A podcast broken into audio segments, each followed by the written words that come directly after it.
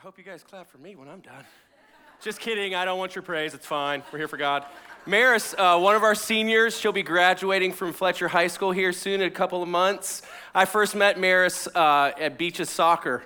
I was her coach, even though I had never played soccer, knew nothing about soccer. Little did I know that she would become like a daughter to me. She'd become one of my daughter's best friends.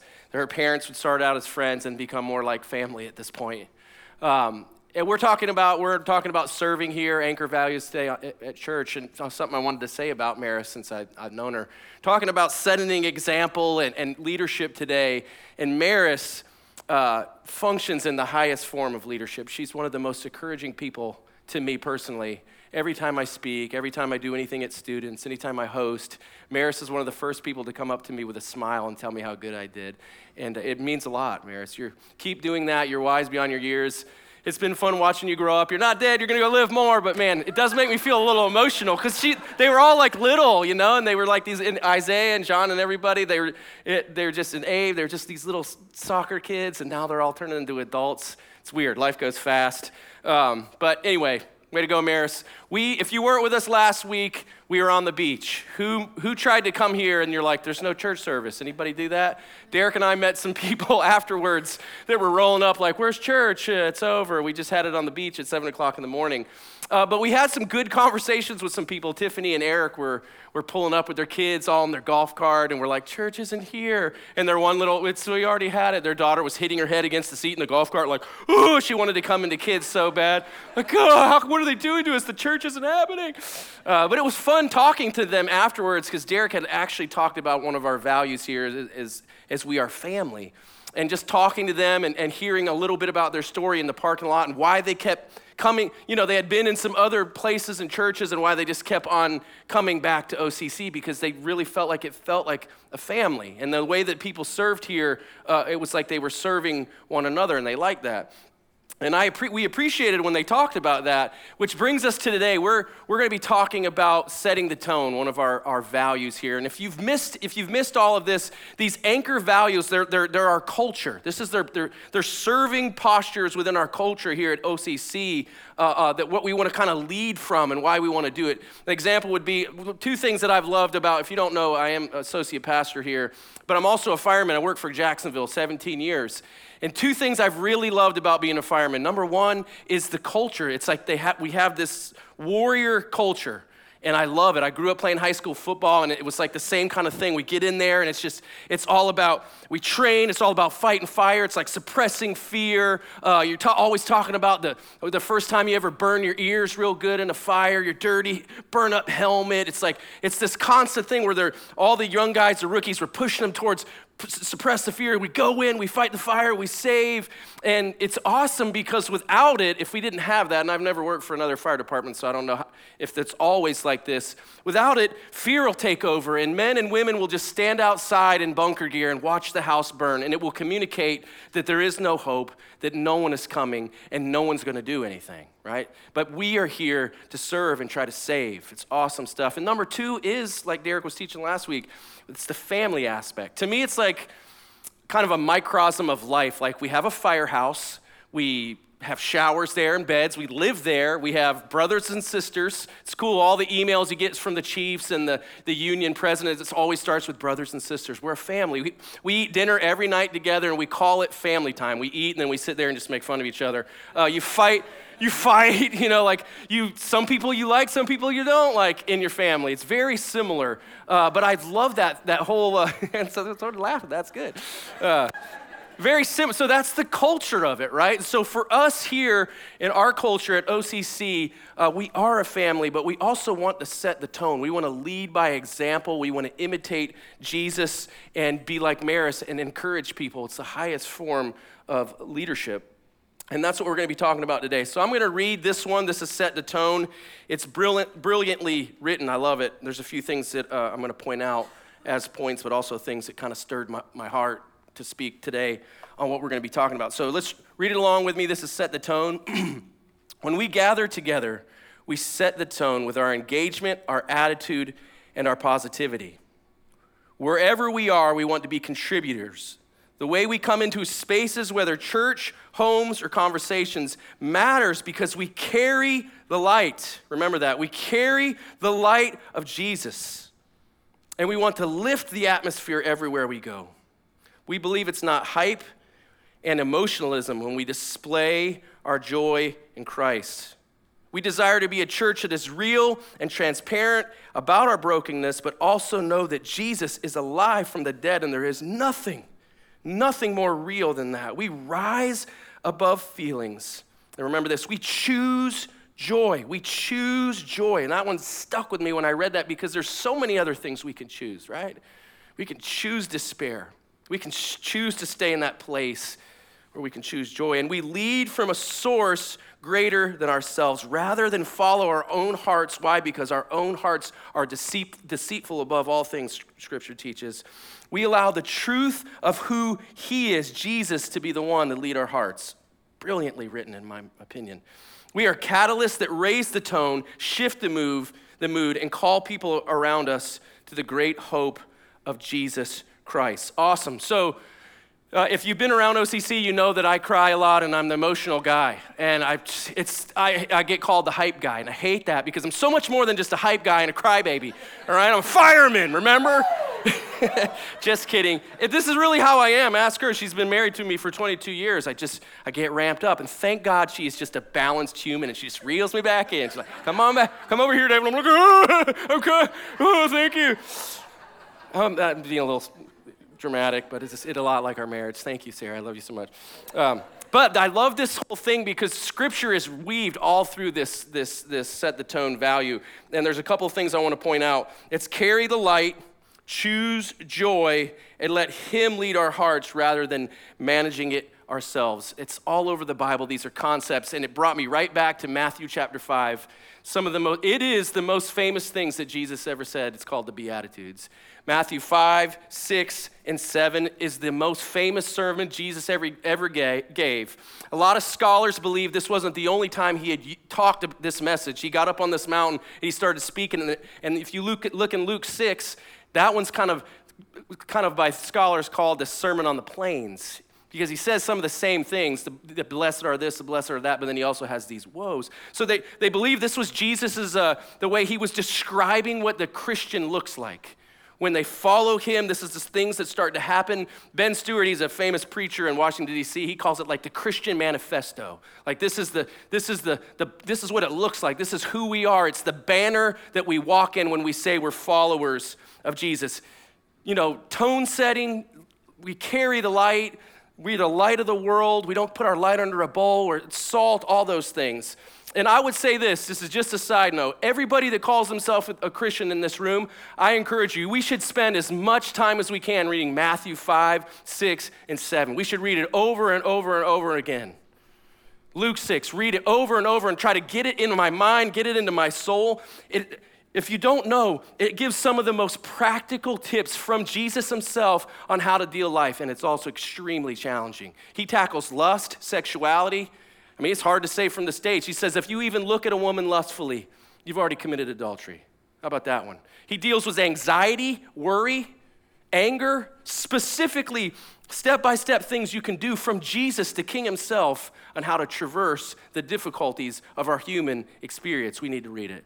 And I'll be honest with you, I wrote that down and I have not studied this like I'm telling you to do it. I'm saying it to myself. I'm like, why not? If, if these are things that Jesus taught us, if it is like a manifesto, why am I not pushing into that? And if you're new to the faith, I would say start there. I always say start with the book of John, but Matthew 5, 6, and 7 is great too. Go there, read the Sermon on the Mount, make it a part of your life. And it is beautifully written, right? Like they, they, they believe Jesus spoke it this way on purpose. He was a rabbi, Hebrew teacher, and it was written in the style of the Psalms and the Proverbs. So his hearers would have kind of, it would have, it would have made them feel, feel a certain type of way. And it was a, a specific title. But the Beatitudes, the blessed are this, the blessed are that, to me, they explain tone setting in the context that I'm I'm bringing at you. Explains tone setting is light shining. We're shining the light, like Maris. We're encouraging. Where tone setting is, is shining. It's, it's tone setting, light shining is a form of leadership where we lead by example. Or as Paul says in 1 Corinthians 11, imitate me as I imitate Christ. So simple, so cool. And dude, this, I mean, I get excited. I know, I already told you that stuff, guys. There it is. Um, but I mean, it's absolutely brilliant writing by Jesus, okay? Like, it is, it's, it goes, it talks specifically about me and my human condition, my heart, my soul, my spirit. It's the first thing that he says, right? Like, blessed are the poor in spirit. He goes right to the inside. It's supposed to be meant for me and who I am, but it's also flipped. It's also when you come to Jesus like this, it begins to shine and affect those around you. They, I mean, scholars, man, they have some cool way of looking at stuff. They call this progressive sanctification as one way of looking at the Beatitudes. And you could spend 100 years reading this stuff and still God would begin to speak to you. But you, so look at it. You come to God, you're like, all right, I come to him, I'm poor, I, I'm, I'm surrendering to him. And what happens when a human goes near Jesus? They begin to mourn what? Their sin. They begin to reckon that I have sinned against a holy God. And then they begin to mourn the sins of the world. And as, as they do that, they begin to hunger and thirst for things that they used to not, they used to, used to care about all these things in the world. And now they're hungering, they're pursuing righteousness. And then what happens? As you move in the faith, you begin to, you begin to what? You begin to shine. And what happens? Tension from the world comes, right? Because the light and the darkness, they don't mix, do they? The darkness wants to suppress the light of Jesus. Very neat stuff. But it's also for me, but also prophetic for me, right? Like, yeah, I, I'm going to come to Jesus poor in spirit, he, and this is going to happen to me now, but He's also creating a heavenly home for me. There's a reward for me. There is a heaven for me, and He's talking about it. It's the kingdom of heaven brilliant by Jesus. It's so cool. It starts in me, it's born out of me. And as a follower that shines light, you guys are Christians, or I think most of you are. We're supposed to preach the gospel, shine the light, be a city on the hill, be salty and all that. Well, salt doesn't preserve anything unless it gets in contact with it, right? That's what Jesus is trying to communicate to us. We've got to be in contact with the world. Like, separating ourselves from the world and just and, and living in, in huts by ourselves till jesus comes back isn't an option. Scripture is making it clear. We have to be in contact with the world. We've got to shine brightly. We got to we got to love one another like jesus teaches. Uh, light shine when, without light things die right? Without salt things begin to decay. I'm saying all these cool preacher stuff i feel good right? But here's the problem Here's a big problem. If Jesus is using this, in my interpretation, as a way of describing light shining or tone setting or imitate me, uh, as Paul says, there's a very big problem that I have with this, and I think you probably do too. It sounds exactly opposite of what we try to do every day of our lives. I mean, completely opposite. Rich, poor, Nobody wants to be poor. Strong, meek, or weak. Happy, mourn. Liked, dislike. Is our world not just full of, I mean, like me, like me, like me? It's, seems, it doesn't seem very shiny or appealing to, to, thing, to live the way Jesus is talking, right? Because why? Nobody wants to be poor. Who wants to be poor? I don't. We were at this concert in, uh, at the St. Augustine Amphitheater. I saw a bunch of you guys there too. We went to go see this band called Head and the Heart. Me and Sarah love concerts. One, because we can afford it, and it's like, oh, you know, we can't fly out to California, but we can go to St. Augustine, you know?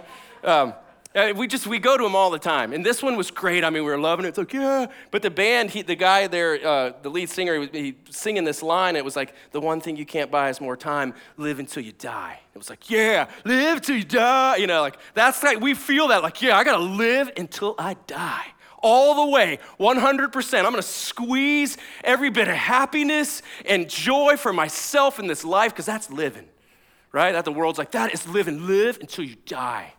Awesome. Awesome head and heart. It's like, you got it here and you got it right here, my man. It's going right in here, down into the heart. Silly, stupid. Uh, thank you for laughing. You guys are very kind. But Christians, we say the same thing too. How about live your best life now, right? Be the best version of yourself.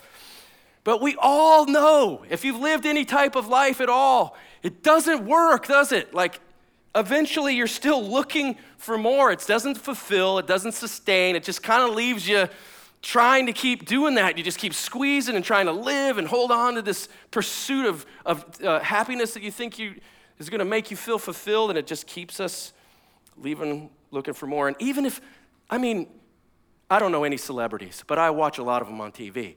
And we were watching this documentary on Taylor Swift, me, Sarah, and the girls. I was pretending like I wasn't into it. I'm like, oh, fireman, we don't like Taylor Swift. I was super into it. Uh, one, it's just, I love music. We, we really enjoy it. I like that it gives you an inside look on how they write the lyrics and their journey.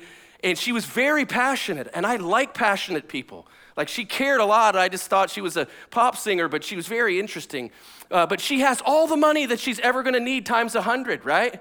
She looks pretty. She's wrote 100 songs. She probably has 40 million uh, social media likers or whatever you call them. And she's got it all. Like she's reached the pinnacle. Everything. I don't have social media, if you could tell. Uh, there's many of them. Taylor's at the top.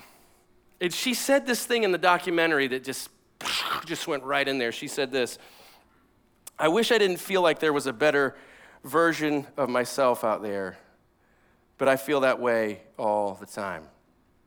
And God, she's right. Even if you had it all, don't we not kind of, does that, do you relate to, to that at all? It, it's always like, I'm doing okay, but there's got to be, um, there's probably more I should be doing, or I should be doing this, or I should be a better husband, or I should be a better friend, or I should be a better parent, like a better version of me. Like today's not my best version of me when things are going hard with my children or, or my uh, coworkers at work, but maybe if I just find that better me, Crazy, huh? And maybe to me, I think that's what Jesus, one of the things he was trying to get at. That's why the Beatitudes are incredible, because they're the meaning of them, with just the simplest amount of words, he can cut through anything. I mean, the Spirit of God can go in every part of every human and just reveal things that you just, you know are there, but you just, you sense them. They're just, they haven't come to the surface yet. It wasn't about the money, being poor in spirit. But nobody wants to be poor. We'll get into that more. I'll get excited about that again. Nobody wants to be poor and nobody wants to be weak or meek. Blessed are the meek. I'm like, firemen. That's the worst thing that I could be is be weak, right? Like, no, no one wants to be like, I'm just so weak. Uh, I'm weak. No, it, it's like you want to be strong. You want to take what's yours, right? Get mine. Take care of myself. I'm the strong person. Don't we say that? Like uh, strong, strength. We, we, we elevate strength in our culture. We don't elevate people that we consider to be weak or meek. We, we don't we look down to that, but Jesus is not. And why? He tells us with the, the simple ver- verbiage that he used, he says, the meek will what? Inherit. Inheritance. What does inheritance mean? It means that you get what you're getting not because you took it by force, but because of who you are. He's saying, Stop trying to take things. Come, I'm your father. My sons and my daughters, they're going to inherit the kingdom of heaven. What I have is greater than any pursuit you could ever find in this world. You can be as rich as Taylor Swift and have everything you want, and it will still not be enough. Do you hear what I'm saying? This is coming from the Spirit of God. My sons and daughters don't have to fight and strive and try to hold on to everything. When they come to me and they, their hands are open, I give them everything. My cross proves it. I gave everything to show you, you, you are my child, you are my son, you are my daughter. Jesus is the coolest, man. Let go of the false treasures. He said in Matthew 6 do not store up treasures on earth. That what happens to these treasures? They, they, they, they decay where the moth and the life decays it, it, you can't take it. Can we take anything with us when we die? No. He's saying that, but store up treasures in heaven. Seek first the kingdom of God. That's what the letting go of that, I gotta be the strongest. I just let it go. Seek first, and I'll add, I'll fill the hands. Let me fill your hands. Stop holding things in this life that so tightly. They're, let go. Come to me. Nobody wants to be poor. Nobody wants to be weak. And nobody wants to mourn. I can tell you that. But every single person in this room, every one of you, in some facet or way, have been traumatized, been hurt, have grieved, and have mourned. All of you. Every single one of you. You know what I love about this verse? It's, it's Jesus' way to me saying, Look, mourn. You're allowed to feel it. It's okay. You don't have it to have it all together. You don't have to be the strong one all the time. You're allowed to mourn. It's feel it. Feel it. You're human. I made you. I know it. Feel it. I was, you know, studying for this and I was reading this commentary. I can't remember uh, who wrote it, but he was talking about how humans have to travel through grief. There's no way around it. Every human will do it. There's no path that you can take that gets you from feeling that pain, that trauma, that grief. We all have to walk through it. And, and maybe that's kind of what drives a lot of our behavior. Think about it. It's not just, hey, I want to be rich and happy. It's like, I'm just trying every way I can to find a way to avoid feeling trauma, to avoid feeling pain, so I don't have to mourn and I don't have to grieve. But nobody does. Jesus himself didn't. He was known as a man of sorrows who bore much grief. He cried over Lazarus. He cried over Jerusalem. He felt it all. He was a man of grief. We've all got to go through it. Nobody wants to mourn, but it looks like the human path also includes mourning. And how about just being hungry and thirsty after righteousness? Because this is so good by Jesus. It's like, what if you know, like we all feel that, like hunger, thirst, and you're just constantly f- refilling it, right? And if it's not sustaining, you go, you go and do it again. What if that, he's speaking to my heart in the same way, where he's like, you know, this hunger, this unsettledness that you feel, this sound in your heart that you feel, is not because you're not achieving your dreams and having the perfect life. It's not that. What if it's you've just been chasing and, ro- and seeking and hungering after the wrong thing?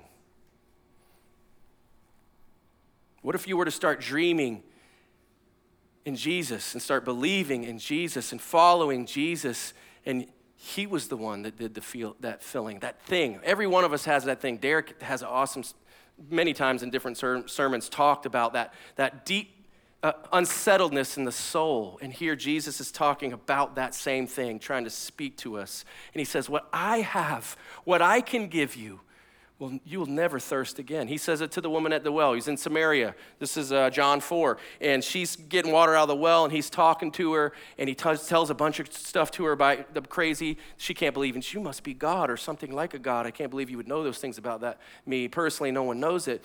And he says, Hey, whoever drinks the water you're pulling out of this well is going to come back and come back and come back and always be, be thirsty. But the water I give, they'll never thirst again. And she says, Sir, give me this water. And he's trying to say, Don't you understand? I'm the one thing that can quench that deep longing in the soul. I am the water of life. If you drink in me, if you come to me, if you surrender to me, if you love me, I will give you that water. He is the bread of life, hunger and thirst after him, after me. Seek me, dream in me, seek after me. Open your hands and come to me, and I will fill you this is what he is after. And here's the question if Jesus is about filling me, and he wants those things for me, if, if Jesus isn't the one doing it, then who's doing the filling in my life? Because I'm going to fill it with something. When I'm hungry or thirsty, I'm, I'm going to get it. Without Jesus, it'll just continue to be thirsty. Who's giving the inheritance, right? Like, I'm still going to get something from somebody in this world, but without without Jesus, we'll just be like the rich young ruler. Have you ever heard? He was in um, Luke 18. He comes to Jesus, very wealthy guy, and he asks Jesus, Who, how, how must, what do I do to in, inherit eternal life? And my view, reading the book, I feel like he had a good heart and he was a good man and he wanted to know the truth and he wanted Jesus to tell him the truth on how to get heaven. So cool. And so Jesus says, Well, you know what to do. Follow all the, the commandments. And he said, I've done this, Jesus. I've done it, but that longing in here is still there. That deep, deep unsettledness is still there. I've tried to walk the road right and I still feel it. How do I quench that? And Jesus said, Well, go sell everything you have and give to the poor and then come follow me. And the scripture says that he left very sad because he was of great wealth, but they miss it. We miss it when we read it. It wasn't about the money. Did you hear the rest of what Jesus said? It was about come and follow me, but it says that he didn't do it. He had too much money, but it wasn't the money. It was too, one more reason. Just too many reasons not to surrender, not to trust. And we all have those reasons, don't we?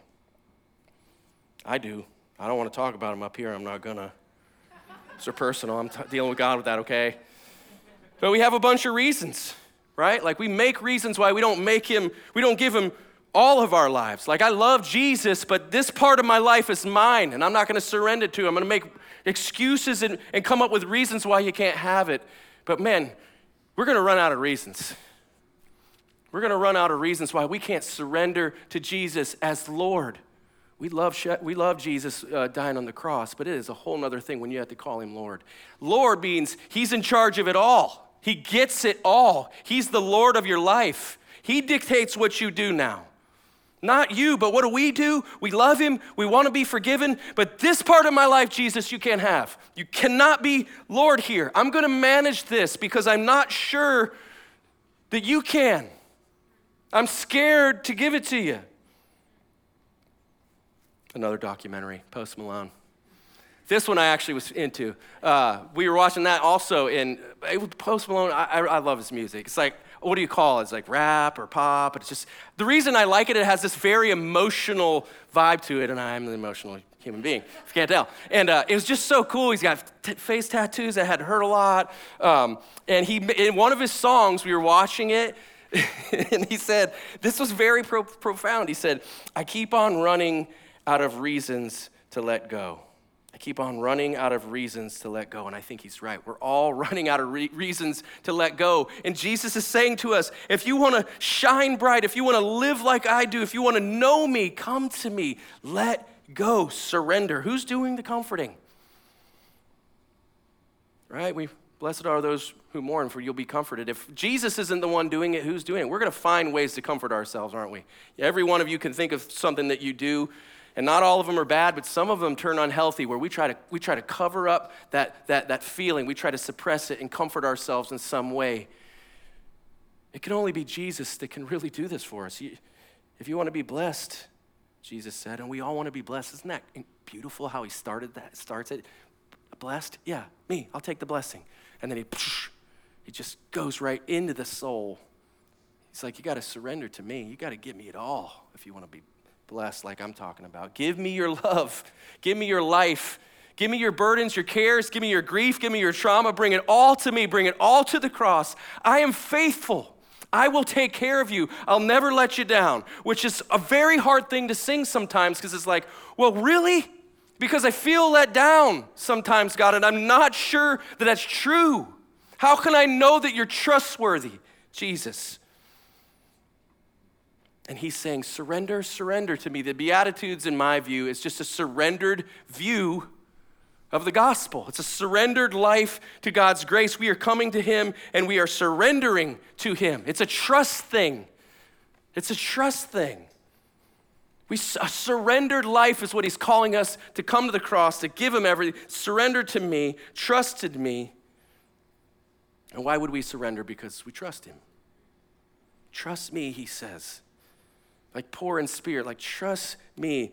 I'm pretty sure if you would just trust me, you would realize all these things you're trying to do to make sure yourself happy, all the searching, the collecting, the money, whatever, is not going to fill that thing that's been in there, that's been suppressing your heart. You're that deep thing. It's the letting go. He's like, surrender.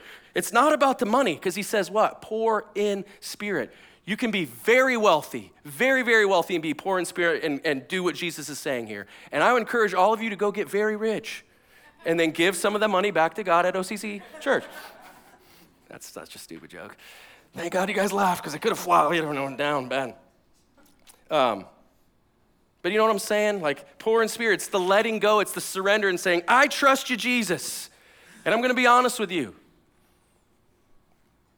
This is really hard for me. I'm afraid. I don't do this with all every part of my life. I think, you know, I'm up here preacher guy, I look like I am, but I'm not. The risk is large. Can, he, can Jesus really be trusted with all of me, all the parts of me? Is he, is he really there for me? And to be honest with you, I figured this out working on this. I can't, and hear this, I can't handle my own heart. I can't. And I've tried. I mean, for my own childhood trauma, my own pain, I have tried to manage it because I don't want it to get hurt anymore. And the things I've seen, terrible things I've seen as a fireman, I've like, I've tried to see if I could handle it and keep it, keep myself safe and keep myself from feeling any more pain. And I can't. I can't handle my own heart. And maybe that's what Jesus is saying to me and saying to us. Look, I know you keep, I've been watching you struggle. I'm watching you realize how hard it is to manage your own heart. You can't do it. I'm the only one that can do it. Come to me and let me do it. What if that's what he's trying to communicate? But the risk comes down to believing that maybe he's not good. and he will fail me. He will not come through. And so I start to believe those things. And so what do I do? I just continue to manage my life. Those very painful parts, Jesus, I'll do the church stuff, I'll follow you, but these things are so painful, I don't know I can let them go because I don't know if you can do it for me. Is that your story? You're seeing me getting, doing my emotional thing, but are, are there parts of your heart that you have not let Jesus in because you're afraid? Here, this is, this is something I really want to say. Uh, hear this part. What if this is the sin that derails my purpose and my connection and knocks me off my journey, that narrow path with Jesus, is to say in my own heart, I can manage these things. I can manage my own heart without God. What if that's the root of my hardships? Is I've in my heart I've told God, I'm going to manage this. And maybe that's my issue, huh? Maybe that's your issue. Trust me. Nobody wants to mourn. Those who mourn, I will. I know this hurts. Jesus was a man of sorrow. He's like Derek was praying. He's he's he's never left our side. Trust me. You don't have to be the strong one anymore. Let let me strengthen you when you're weak. That's a scripture. Trust me when the world is always leaving you thirsty and hungry. Let me fill you. Let me give you what you really are after.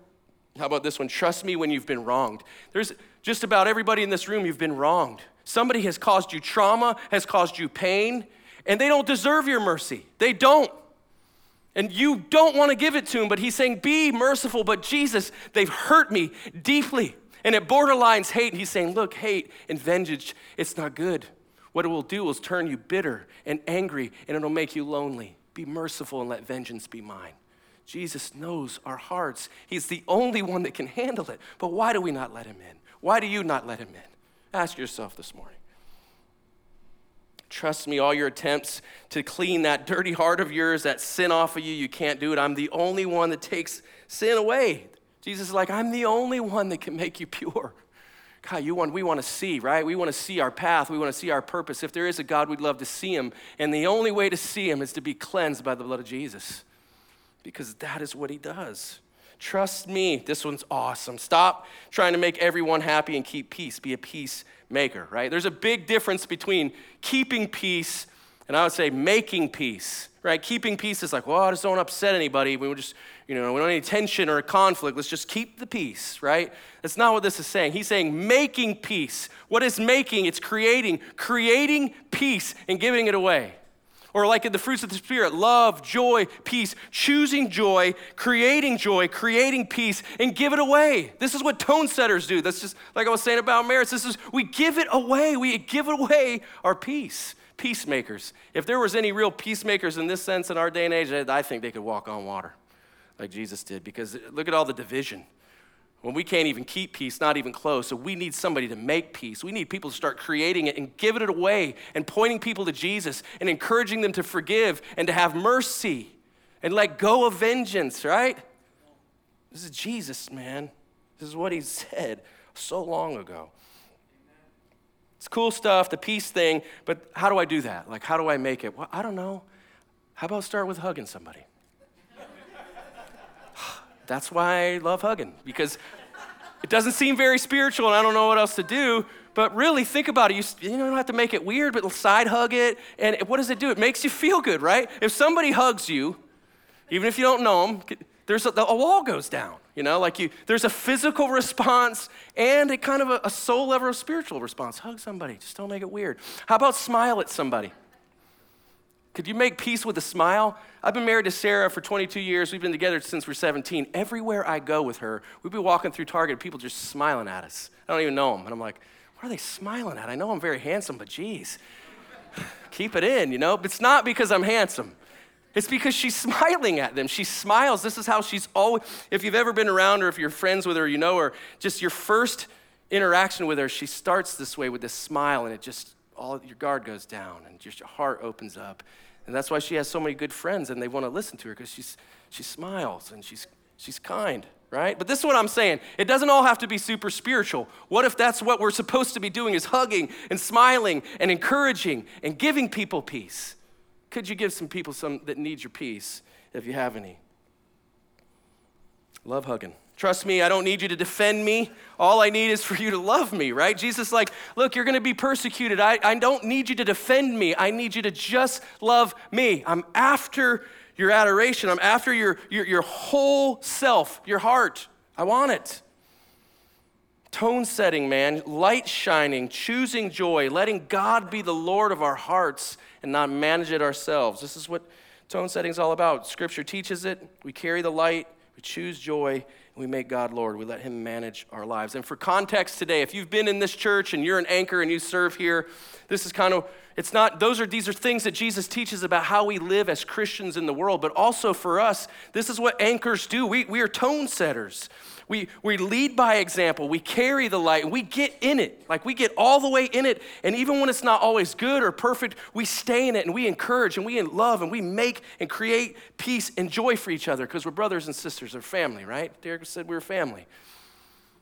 Quick fireman story. So, like I said, the firehouse is like a family you can be having going, doing some terrible stuff, man. Just seeing some bad stuff, going on a lot of bad things, almost dying. And if you have tone setters, they don't even have to necessarily be awesome at being a, the firefighters, but they're just tone setters, good attitudes, willing to do anything. It can be so much fun. Truly, I've loved it. There's, it's awesome. But if you get one complainer on your crew, one Debbie Downer, he can just ruin the whole entire thing. I mean, it'll get to the point where like they, they don't even want him to, him to eat at the table with them. You're out of the club. We don't want to hear your mouth. Just ruin the whole thing. Like stop. Like it's just a constant barrage, and it just makes the whole household bad you know? But we had this rookie. He was my most fam- favorite uh, firefighter I ever worked with. He went to a new station a few years ago. His name was Austin. And th- from the first day he walked in there, he was just a tone setter, man. I mean, he'd be dancing while he was doing the dishes. Uh, we'd throw water at buckets at him, and he'd be like, ah, like he loved everything about it, willing to train,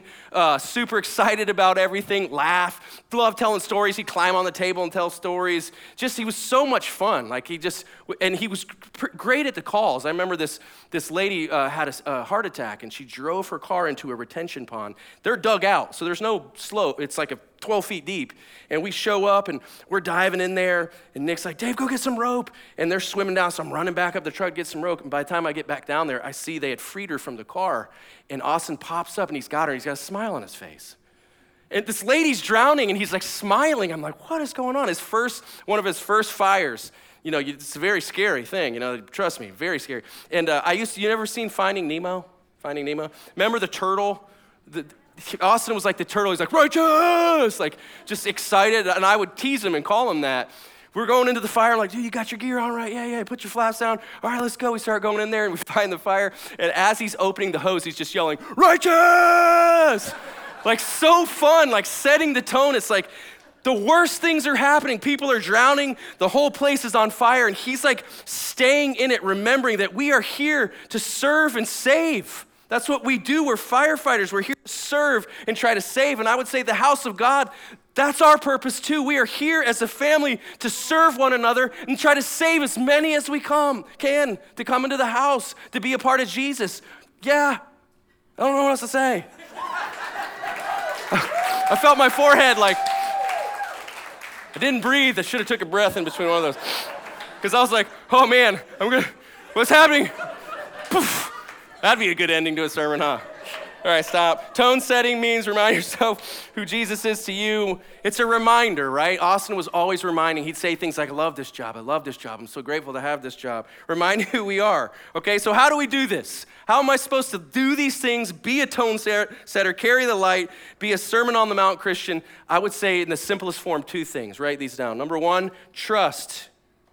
And number two, practicing remembrance trust and practicing remembrance. And I would say this if Jesus wants us to surrender to him and he wants us to trust, trust him, how are we supposed to trust somebody we don't know? Do you know him? Do you know Jesus? Are you in this room? I'm asking you, do you know him? Do you trust him? Do you have a relationship with him? Is he in your life? Not just part of it, but is he in? Is he in there, all the way in there with you? Do you know Jesus? Do you trust Jesus? You can't really trust somebody that you don't know. I used to have a landscaping company. Me and my best friend started in high school, and uh, it, we did yards, and then we started doing new construction, planting trees and bushes and sod, right?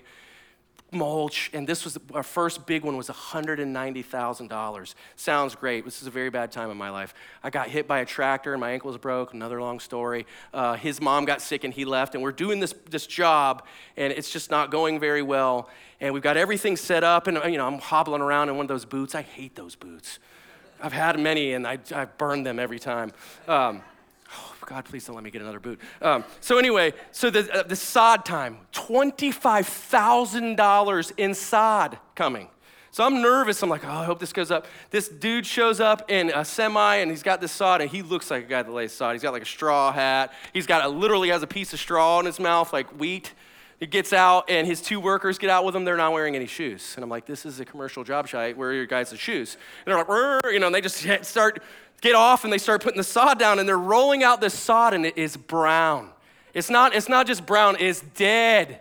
He's putting dead grass. And I'm like, stop! You know, stop! I run over there because my ankle.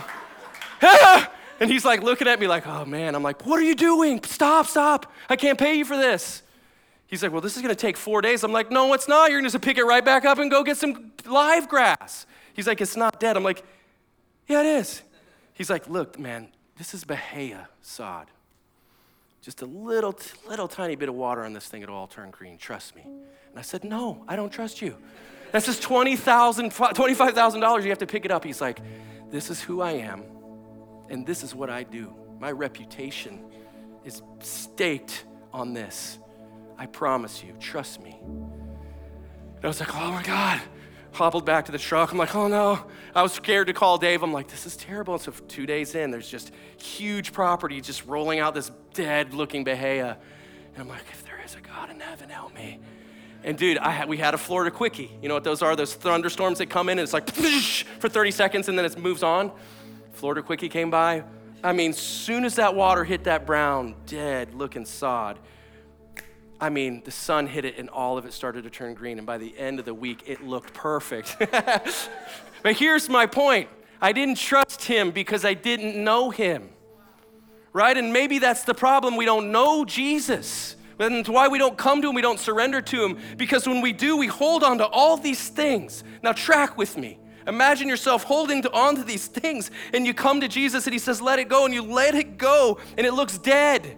It looks brown, and you're like, this is why I wasn't letting you have it. I'm gonna pick it back up and manage it myself because when I let it go, it just dies. It's just brown, Jesus. And he's like, no, I'm the gardener. Trust me, let it go. And you're like, no, I can't. He's like, let it go. Don't you know I'm the gardener and I'm the one, I'm the only one that can make dead things come to life. Trust me. Huh? What? Just let it go. And he's like, come to me, let it go the mourning, the grief. I'm like, Jesus, no one can handle this for me, not even you, and I'm not gonna let it go. It hurts too much. And he's like, Look, don't you know me? Do you trust me? I can take the worst thing that's ever happened to you, that mourning and that grief, and I can turn it into dancing. Mourning into dancing, that's what I do. I'm the only one that could take a broken, black, sin filled heart and I can, I can make it see God. I can make your heart see the Father. That's who I am, and that's what I do. Do you know Jesus today? If you don't, when we have time, come up here and meet him. He is faithful. And I can say from the bottom of my heart, there are many things that I struggle with, but Jesus won't let me down. He walks with me when I'm hurting, He encourages me when I'm weak. Let Him do that for you today.